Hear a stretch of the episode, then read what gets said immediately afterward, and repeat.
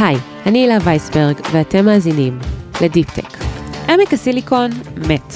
טוב, לא בדיוק, הוא עדיין קיים כמובן, ומושך אליו מדי שנה לא מעט ישראלים, בהם גם הייטקיסטים, אבל בשנה האחרונה מתהווה אלטרנטיבה חדשה לאנשי טכנולוגיה, והעיר הזו היא אוסטין, טקסס. כן, כן, דווקא אוסטין. אפילו אילון מאסק, האיש שמאחורי טסלה וספייס איקס, עבר לגור באזור ב-2020, והכריז שאוסטין תהיה העיר הצומחת ביותר שאמריקה ראתה מזה 50 שנה. טסלה עצמה הכריזה באותה שנה שתקים את מפעל המכוניות השני שלה בארצות הברית, דווקא באוסטין. California used to be the center of aerospace manufacturing. There used to be over a dozen car plants.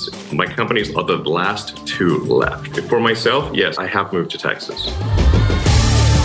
גם חברת אורקל העבירה אליה את המטה שלה לאחרונה, אחרי ארבעה עשורים בקליפורניה. אז מה הופך דווקא את אוסטין לכזו אטרקציה להייטקיסטים, ומה מספרים ישראלים שעשו לשם רילוקיישן?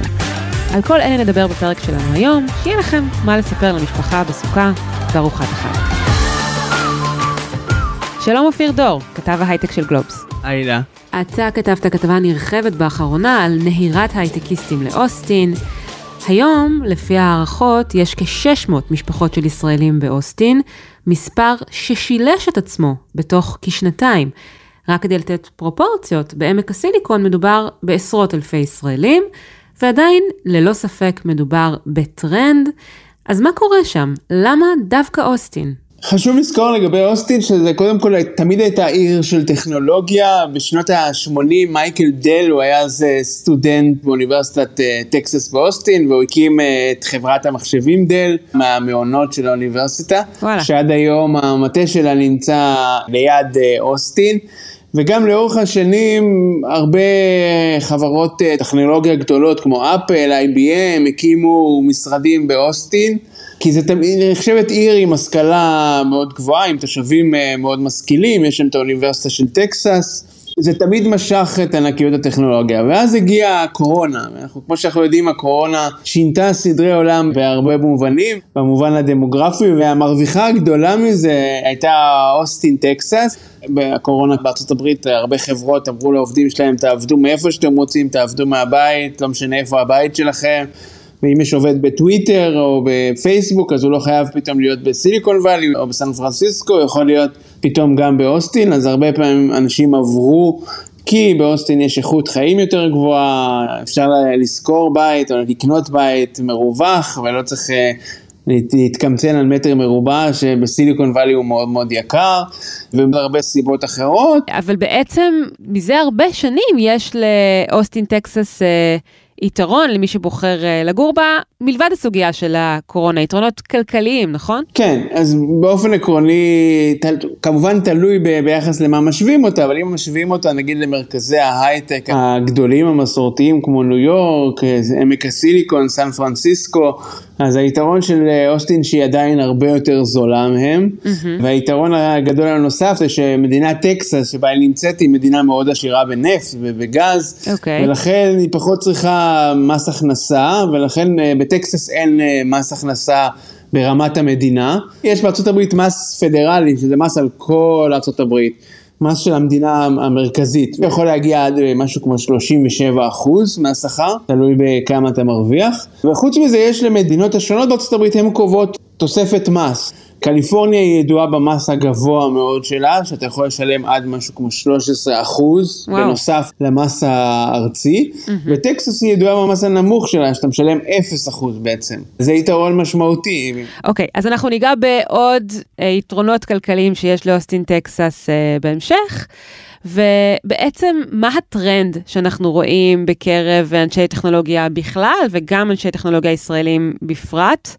אמ, בהקשר של מעבר לאוסטין בשנתיים האחרונות? אז קודם כל היסודות היו קיימים והיו גם סטארט-אפים שעברו לפני זה או פתחו משרדים באוסטין, הקורונה הקצינה את הכל.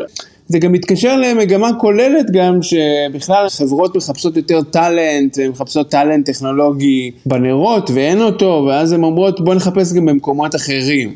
אז יותר חברות גם יפתחו משרד, לפעמים זה לא יהיה המשרד הראשון שלהם, אבל אולי המשרד השני באוסטין. אנחנו רואים את זה גם עם סטארט-אפים אמריקאים, גם עם חברות ישראליות, יותר פותחות באוסטין.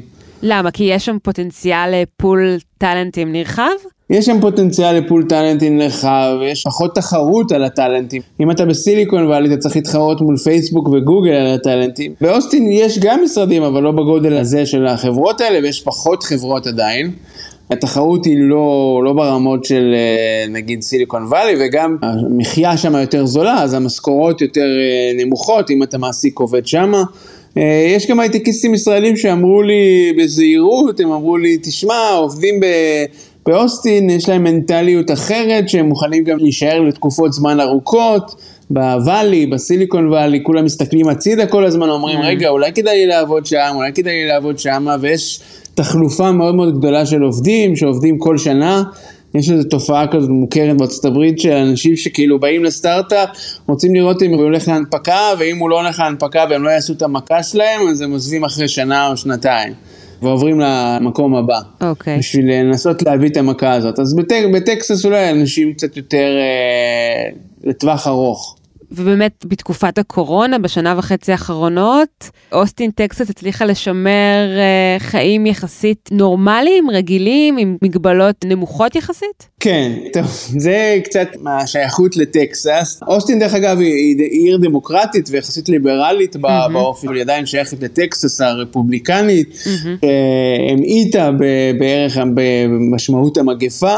Mm-hmm. אפשר להסתכל על זה בצד השלילי, לחלק מהאנשים זה כנראה היה יותר נוח שבסך הכל המסעדות נשארו שם פתוחות ואנשים נפגשו אחד עם השני ולקחו את הקורונה יותר בקלות אה, מאשר בקליפורניה והמרואיינים שדיברתי איתם, ישראלים שגרים שם אומרים תשמע בקליפורניה זה טירוף, המורים לא מסכימים לפתוח את הבתי ספר ויש מיליוני בדיקות וכל הזמן mm-hmm. צריך לעשות בדיקות, קצת מזכיר את ישראל. Mm-hmm. בטקסס וואלה אנחנו חיים את החיים שלנו, הולכים לאן שאנחנו רוצים, אה, הכל פתוח, אפשר להיפגש עם אנשים. ישראלית שראיינת לכתבה היא רינת ראובני לרנר. היא עברה לאוסטין עם משפחתה לפני כארבע שנים, וכיום היא מלווה הייטקיסטים שמגיעים לעיר כיועצת רילוקיישן וגם כסוכנת נדל"ן. היא מספרת מה מצב הקורונה באוסטין, וגם על הלך הרוח שקיים שם ביחס לחיסונים. בכלל, מבחינת התייחסות למגפת הקורונה, התחושה בטקסס היא שהווירוס קיים, אבל הוא לא מנהל לנו את החיים. עכשיו, זה משהו שקל לומר כשאתה חי במדינה, אה, במדינה השנייה בגודלה בארצות הברית. אה, אחוזי החולי והתמותה פה לא נופלים ממדינות אחרות, אבל כנראה שהמרחבים עושים את ההבדל, והווירוס אה, פחות מורגש במרכאות. כמובן שמעבר לזה יש גם טקסנים רבים שמחזיקים בדעה שזה שטויות, או כל מיני תיאוריות קונספירציה, כמו השכן שלי בן 70, שכששאלתי אותו לתומי האם הוא התחסן, התשובה שקיבלתי הייתה, hell no, I'm not putting this poison into my body. אבל מבחינת ישראלים רבים שהתגוררו בתקופת הקורונה בעמק הסיליקון, כל זה כנראה פחות חשוב. העיקר לחיות חיים רגילים ככל האפשר. הנה שוב רינת. הייתה תקופה שכל השיחות טלפון שהייתי מקבלת מקליפורניה, מאנשים שגרים בקליפורניה, היו מתחילות ב... תגידי, הבתי ספר שלכם עובדים? תגידי, הגנים פתוחים? יש חוגים? ואני הייתי אומרת, כן, אה, הכל די רגיל. ואז התשובה הייתה, אוקיי, אנחנו באים. והישראלים, מאז שיש בעצם את האפשרות להתחסן, אה, בעצם מרגישים יותר בטוחים, ואולי גם זה מניע אותם אה, להגיע לאוסטין?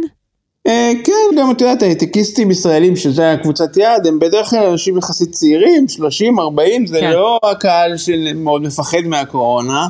יש כאלה שנוח להם, כאילו, אמרו, עברנו מעיר מתה, מניו יורק, שהייתה מתה, כאילו, אף אחד לא יוצא ברחובות, לטקסס, שהכל חי ונושם, ולוקחים את הסיכון. מגינים על עצמך ולוקחים את הסיכון. הרשת החברתית המקצועית לינקדאין, שהיא בודקת מה קורה לגבי מעברים ועזיבות של אנשי טכנולוגיה לכמה מוקדים עיקריים בארצות הברית, ערים עיקריות, מה היא מגלה. אנחנו מדברים בעצם על טווח שבין מאי 2020 לאפריל 2021. כן, בלינקדאין עשו משהו עם מתודולוגיה קצת מוזרה, אבל אני אנסה בכל זאת להסביר אותה, הם אמרו, okay. אוקיי. נניח שיש עשרת אלפים עובדי הייטק בכל עיר, על כל עשרת אלפים עובדי הייטק בעיר הזאת, מה קרה, מה קרה? במשך השנה הזאת, של השנה של הקורונה, ממאי עד אפריל. אה, אז אנחנו רואים ערים כמו סן פרנסיסקו אה, שאיבדה 80 על כל אה, עשרת אלפים אנשי טכנולוגיה, בוסטון 54 איבדה, ניו יורק 42, כאילו שהם עברו, עברו החוצה, שיקגו 53, אז איזה, אנחנו רואים זה הערים ה... לא יודע, הקלאסיות של ההייטק, אנשים mm-hmm. יצאו מהם, אנשי טכנולוגיה, שאנשים שבדרך כלל הייתה להם אפשרות לעבוד מרחוק, יצאו ועזבו. ולאן הם הלכו? אז אוסטין טקסס היא המובילה, היא הוסיפה 217 עובדי טכנולוגיה על כל עשרת אלפים איש קיימים. מדהים. נשווין טנסי 158, שרלוט, צפון קרוליינה 146, דנבר קולורדו 130, את רואה מקומות שיש בהם קצת יותר מרחב. אה, אנשים עברו אליהם. מקומות עם יותר מרחב, מקומות עם יוקר מחיה יותר נמוך, ומקומות עם אוריינטציה אה, טכנולוגית שכן הייתה קיימת בהם עוד קודם לכן. כנראה, כנראה, אה, זה גם חלק מהסיבות. יש עכשיו איזו כן. טענה שקצת מופיעה בשבועות האחרונים בארצות הברית, שאנשים. מתחילים לחזור לערים האלה עם החיסונים ועם הכל, עדיין לא ברור באיזה מידה וכמה חוזרים. אני מניח שיש חלק. שחוזרים, חלק לא חוזרים. בינתיים הרבה חברות טכנולוגיה לא החזירו למשרדים, אז uh, זה מאוד תלוי. אז שורה תחתונה, אוסטין טקסס היא המרוויחה הגדולה של, uh, אפשר לומר, מגמות ההגירה של הייטקיסטים בארצות הברית, ובהם גם ישראלים.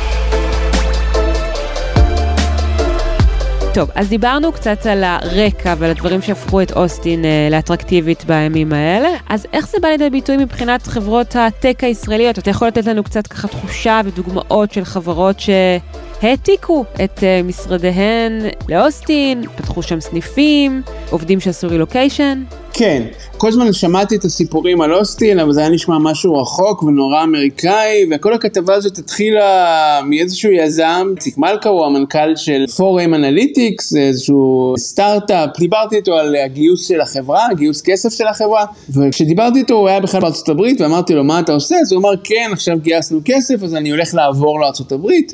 ואני נורא מתלבט בין עמק הסיליקון אה, ליד פאלו אלטו לבין אוסטין טקסס. הוא נסע לשני המקומות, ממש עשה תחקיר לאן הוא רוצה לעבור עם המשפחה שלו, ובסוף החליט אה, שלפחות כרגע שהוא נוטה לכיוון אוסטין טקסס, אז מזה זה התחיל, ופתאום הבנתי שזה באמת אופציה לחברות ישראליות. יש קודם כל ישראלים שעברו מבחירה אישית, דיברתי עם בחור בשם נדב ויצמן שהוא גם יזם לשעבר והיום דירקטור באפי גיימס, חברת הגיימינג המפורסמת, הוא גם גר בקליפורניה והוא עבר לאוסטין, הוא אפילו כתב אה, מין מדריך לישראלים כזה שמדבר על היתרונות אה, של אוסטין וכמה אפשר לחסוך ממ-הממ. כסף במעבר. אז הוא אחד מהאנשים שעובדים מרחוק ובעצם יכולים לגור איפה שבא להם. הוא אפילו קנה בית באוסטין, משהו שב Silicon Valley הוא לא יכל. הנה למשל מה שסיפר באחרונה סטארטאפיסט אמריקאי בשם בן לחדשות CBS, על הסיבות שהביאו אותו להעתיק את מגוריו מקליפורניה לאוסטין, טקסס, יחד עם בן זוגו. Here in Austin, you know, for the same price, for around $3,000 a month, I can live in a three-bedroom house. I have a home gym, I have a home office, I have a backyard. יש גם סטארט-אפים שעוברים, נגיד אחד הראשונים היה קואלי, הוא עבר, הם עברו כבר באיזה משהו כמו סוף 2018. והוא, לפחות המנכ"ל אמר לי, אני לא זוכר שהיה אז סטארט-אפים ישראלים באוסטין, יכול להיות שהיה, אבל אני לא זוכר. המנכ"ל הוא ליאור קוריאט, וכך הוא הסביר את המניעים להחלטה להעביר את קואלי מסנטה קלרה, קליפורניה, דווקא לאוסטין. מצאנו פה כישרון רב בתחומים שהיינו צריכים לגייס, ומניעים שהם שונים מאשר במקומות אחרים להצטרפות עובדים לחברות. הרצון להיות חלק חשוב מבניית חברה הוא משמעותי הרבה יותר מאשר אלמנטים מסנדרים אחרים, מה שמאפשר לבנות צוות מגובש שעובד יחד לטווח ארוך. וקואלי רק סימנה את תחילתה של מגמה מבחינתן של חברות ישראליות ואמריקאיות. גם פאפאיה uh, גלובל פתחו שם משרד, הם קנו איזה סטארט-אפ שהיה שם, Next Insurance, היפו, שהם לא בדיוק ישראלים, אבל הם, uh, היזמים שלהם ישראלים, חברה אמריקאית, uh, גם סטארט-אפים כמו ריברי, רי, חברה שהונפקה, חברת אוטומוטיב שהונפקה לאחרונה בנסדק, היא הולכת לפתוח באוסטין את המטה האמריקאי שלה. וסטארט-אפים אפילו כמו פרספטו וטיפלתי, הם ממש מתכננים אוטוטו לפתוח משרד uh, באוסטין. אז לפעמים זה כן הבחירה הראשונה, וזה יהיה המטה של החברה שם, או המטה האמריקאי שלה, ולפעמים יהיה המשרד השני של החברה, אחרי נגיד איזה עיר גדולה אחרת. וכשאתה משוחח עם האנשים האלה ושואל אותם למה דווקא אוסטין טקסס, מה הם אומרים? תלוי אם זה הישראלים עוברים ממש, היזמים הישראלים שעוברים, או שהם פשוט פותחים שם משרד. אם הם פותחים שם משרד אז בעיקר חיפוש טאלנט ואנשים שיישארו mm-hmm. לאורך זמן, ולחפש מקום אחר שהוא לא עם התחרות המטורפת של קליפורניה. אם הם עוברים לגור שם אז הם ידברו יותר על יוקר המחיה, זה גם תלוי מה הסטארט-אפ הזה עושה. אם הוא סטארט-אפ שעכשיו בא למכור לפייסבוק או לאפל או לגוגל, עדיף שהוא יהיה בסיליקון וואלי, כנראה שהוא גם יהיה שם, mm-hmm. כי הוא צריך להיפגש עם האנשים האלה על בסיס יומי. אבל אם הוא סטארט-אפ שעכשיו אה, בוחר, לא יודע, לקהל הרחב, וזה לא משנה לו איפה הוא נמצא, אז למה בעצם להיות בקליפורניה ולא באוסטין? היתרון הגדול של קליפורניה זה להיות קרוב למשקיעים, אבל היום הכל עושים בזום גם ככה, וזה גם שעתיים טיסה, זה לא כזה נורא. כן. אה, אז אמר, הקרנות VC נמצאות בקליפורניה, אבל גם חלק פותחים משרדים באוסטין כבר. אבל תגיד, בעידן שבו באמת אה, הרבה עובדים אה, עובדים מהבית ואפשר לעבוד from anywhere, כמו שזה נקרא, יש כן חשיבות בהימצאות ליד pool ה talent המקומי? כלומר, להגיע לאוסטין כי שם יש pool talent מתאים, אבל פחות תחרות? זה תלוי בחברה, אני חושב שזה תלוי בחברה, אם החברה כן יש לה איזו שאיפה שבעתיד הקרוב בכל זאת יחזרו למשרד, אז כנראה היא כן תבנה את זה במקום שתעסיק טאלנט מקומי. יש חברות שאומרות, וואלה, לא חוזרים בחמש שנים הקרובות, אנחנו נבנה משהו לחלוטין... אה, מרחוק, אז כן, תעסיקו בכל ארצות הברית, ויש כאלה שעושים את זה. אבל באמת החזרה למשרדים בכל זאת מתרחשת, בין אם באופן מלא, בין אם באופן חלקי, ובין אם באופן uh, עתידי. משהו באמת חשוב בנושא הזה, ש... בעידן, זה אחד היזמים אמר לי, בעידן של עבודה מרחוק, עמק הסיליקון זה המקום הכי גרוע לעבוד מרחוק, בגלל שהנדלן שם כל כך יקר, מאוד מאוד יקר לקנות, אפילו לשכור דירה, אז בעצם לאנשים אין בדרך כלל חדר עודף בבית, לעשות משרד. ואז הם צריכים לעבוד, לא יודע, או בחדר של הילדים, או בסלון, או בכאלה, ולאורך זמן זה כנראה נמאס על האנשים, מעדיפים לחפש מקום שהם יכולים לקבל בו מרחב, ואוסטין, ממה שאני רואה, כולם יש שם בריכות, כאילו, פחות או יותר. אתה רואה תמיד תמונות של ישראלים שגרים באוסטין, תמיד הם ליד הבריכה. אז לקבל בית עם בריכה במחיר של... כן, שלושה חדרים בפאלו אלטו, כן, משהו כזה. אז באמת דיברנו על פערי יוקר המחיה, בוא נמחיש את זה קצת, בוא נדבר על uh, פערי המחירים בין uh, אוסטין טקסס לעמק הסיליקון. המחירים, ההפרשים הם מטורפים, כי מטר מרובע במרכז העיר בסן פרנסיסקו לקנות, משהו כמו 14 אלף דולר למטר מרובע, באוסטין זה משהו כמו 5,000 דולר. שכירות ממוצעת לדירת שלושה חדרים במרכז העיר בסן פרנסיסקו יעלה 7,500 אה, דולר. באוסטין זה משהו כמו 3,500. בכל דבר, גן ילדים יעלה כפול, משהו כמו 2,400 דולר בסן פרנסיסקו לעומת 1,000 אה, דולר באוסטין. אה, אז הפערים הם גדולים. לא כל הישראלים יגורו כמובן במרכז סן פרנסיסקו, לא כולם יגורו ממש בפאלו אלטו, יש סאניוויל, יש אה, כל מיני מקומות אחרים, אבל אין ספק שבאוסטין יותר זול, בהרבה. ומכיוון שהייתה איזושהי נהירה של אנשי טכנולוגיה לאוסטין בשנתיים האחרונות, כבר רואים עלייה במחירי הנדל"ן שם, נכון? של משהו כמו 30 אחוז. כן, אז דיברתי עם סוכנת נדל"ן ישראלית שיש אה, באוסטין. זו רינת ראובני לרנר, שהזכרנו קודם. היא גם כן עברה עם בעלה ברילוקיישן, בעלה איש הייטק. היא עכשיו אה, גם יועצת נדל"ן וגם יועצת רילוקיישן, כי יש עכשיו הרבה אנשים שמגיעים. אז בוא נשמע את רינת מדברת על מה קרה למחירי הנדל"ן באוסטין. בעקבות נהירת ההייטקיסטים לעיר. מה שראינו פה השתוללות אה, גדולה במחירי הנדל"ן, המחירים עלו ב-30 אחוז ממוצע, שנה מול שנה, לבתים, זה עלייה מאוד לא שגרתית בנדל"ן. הייתה פה תחרות עזה על כל בית שיצא. בתים יצאו לשוק, נחטפו תוך יום, יומיים, כל בית, היו בתים שקיבלו 40 הצעות אה, לרכישה. זה היה משהו שלא נראה בשנים האחרונות באוסטין, טקסס. כמו שאומרים בישראל שההייטקיסטים מעלים את שכר הדירה בתל אביב, אז באוסטין הם בטוח מעלים אותו, ואוסטין כאילו הפכה לאיזה סמל של העלייה הזאתי. זה אומר שהטקסנים מתעבים את ההייטקיסטים? דיברתי איתה, היא אמרה שיש הרבה טקסנים שנמצאים שם הרבה זמן, הם, כן, יש להם הרבה חששות מזה שמגיעים כל מיני ליברלים דמוקרטים מקליפורניה. אז בוא נשמע את רינת מדברת על החששות האלה מצד התושבים המקומיים. הוותיקים של אוסטין, כשמדברים איתם הם היו מעדיפים שכל מהפכת ההייטק הזו תעבור למקום אחר.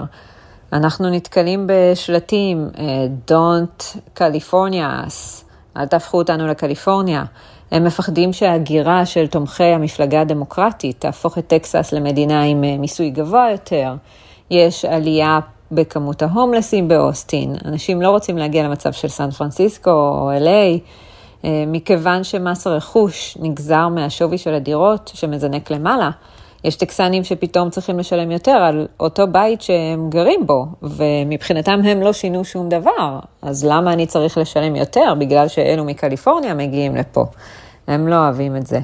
Uh, הילדים שלהם שרוצים לקנות פה בית לא יכולים להתחרות עם אלו שבאים מקליפורניה או ממדינות אחרות עשירות יותר, ומציעים אפילו uh, יותר על בית שיוצא לשוק. ותגיד, האם בעצם חברות שמתמקמות עכשיו באוסטין מתאימות את שכר העובדים ליוקר המחיה היותר נמוך? זאת אומרת, האם למשל עובד ישראלי שמציעים לו לעשות רילוקיישן לאוסטין, צריך לחשוש מכך שגם השכר שלו יותאם לסביבה? זה תלוי מאיפה הוא עובר ומי החברה, אבל יש חברות אמריקאיות שמה שהן עושות, אם אתה מחליט לעבור למקום יותר uh, זול, אני אומר לך סבבה, תעבור, אבל אנחנו נשלם לך פחות, כאילו העלויות מחיה שלך הן יותר נמוכות, אנחנו נוריד לך בשכר. אז זה יכול לקרות, אוקיי. זה יכול לקרות, באופן עקרוני, גם חלק מהחברות הייטק שבאות לאוסטין מחפשות אנשים בשכר טיפה יותר נמוך מאשר סיליקון וואלי, הם לא ישלמו את המשכורות של סיליקון וואלי. אז זה יכול לקרות, כן. זה יכול לקרות, אז, אז נאמר לכל ההייטקיסטים שמאזינים לנו עכשיו, שאם אתם מקבלים הצעת עבודה מחברה שממוקמת באוסטין, תבדקו את המשמעות של uh, הסביבה וההשלכות שלה על הצעות השכר. אפשר להגיד להם הכי טוב שתקבלו את השכר של סיליקון וואלי עם העלויות מחיה של אוסטין. אז בוא ננסה ככה לאסוף את המסקנות שלך מהתחקיר שעשית על uh, הנהירה של אנשי הטכנולוגיה לאוסטין. מהם היתרונות ומהם החסרונות של אוסטין, טקסס, בהשוואה לעמק הסיליקון. אז זה מאוד תלוי למי ולמה וכל מיני כאלה, אבל אה, דרך אגב, עוד דברים שלא דיברנו עליהם והם מעניינים מעבר לכסף, אנחנו לא מתעסקים רק בכסף פה, אלא גם באיכות חיים, אז הרבה אנשים אה, אומרים שאוסטין יש חיי לילה הרבה יותר מפותחים, וסצנת מוזיקה אה, הרבה יותר טובה מסיליקון וואלי. אנשים עוברים ממקום למקום ולא רק נוסעים לאיזה מסעדה וחוזרים הביתה, ובסיליקון וואלי כולם הולכים הביתה בערב. אז זה, זה עוד יתרון אחד. כן, המשעממים של סיליקון וואלי שהולכים לישון בשמונה, אוקיי, כן. אה, חיסרון. אז תראי, הרבה מהאנשים אה, בצנת ההייטק הם אה, נגיד יותר לכיוון, ה, איך נגיד את זה, אולי יותר לכיוון הליברלי, או חלק גדול מהם. אז מצד אחד אוסטין היא בדיוק זה, היא עיר ליברלית יחסית, אבל לא מאוד נגיד אה, דמוקרטי קיצוני, נגיד כמו בקליפורניה, מבחינת מיסוי, מבחינת אה, יחס להומלסים, נגיד, כאילו הם קצת יותר תקיפים בנגיד יחס להומלסים. אבל זו איזושהי מובלעה ליברלית מובלע. בתוך טקסס. נכון, אבל מצד שני אתה עדיין בטקסס, בחודש ה... ממש, ממש עכשיו, בתחילת uh, ספטמבר עבר חוק בטקסס, שהוא חוק שמעורר הרבה ביקורת, חוק שבעצם אוסר על כל ההפלות מהשבוע השישי להיריון. Tonight, outrage in Texas. Protest over what is now the most restrictive abortion law in the country. זה חוק שקצת אולי משנה, או קצת... מדאיג הרבה מאנשי ההייטק שעברו לעיר, יש חברות כמו סיילספורס, שזו חברת תוכנה מאוד גדולה, שהמנכ"ל שלה אפילו אמר מי שרוצה לעזוב את טקסס, אני מוכן לתת לו, הוא לא צריך לתת סיבה, הוא לא צריך הסבר, אנחנו עושים לו רילוקיישן למקום אחר. יש חברות שאמרו לעובדות, לממן לכם הפלה במדינה אחרת בארצות הברית אם אתם צריכות. Oh. יש איזו תחושה אולי שזה קצת יפגע בטקסס מבחינת ההגעה של הסטארט-אפים. פה בעצם אנחנו נוגעים בחסרונות של אוסטין, טקסס, זו עדיין עיר שנמצאת בתוך טקסס על כל המשמעויות של המקום הזה. נכון, כל המשמעויות, כולם מחכים לראות אם אילון מאסק יגיד משהו על זה בהקשר של טסלה. למרות שהוא באמת עבר אחרי שהוא רב עם קליפורניה על כל ענייני הקורונה, אז אולי הוא לא רוצה לריב גם עם טקסס או משהו אחר. אם חשוב לו שהמפעל יעבוד כל הזמן, אז כנראה שטקסס היא יותר מקום מאשר קליפורניה. ואתה חושב שהטרנד הזה של מעבר של אנשי טכנולוגיה לאוסטין טקסס, בהם גם אה, אנשי טכנולוגיה הייטקיסטים ישראלים, הוא יימשך גם אחרי שהקורונה בתקווה תדעך, או שאולי זה טרנד זמני?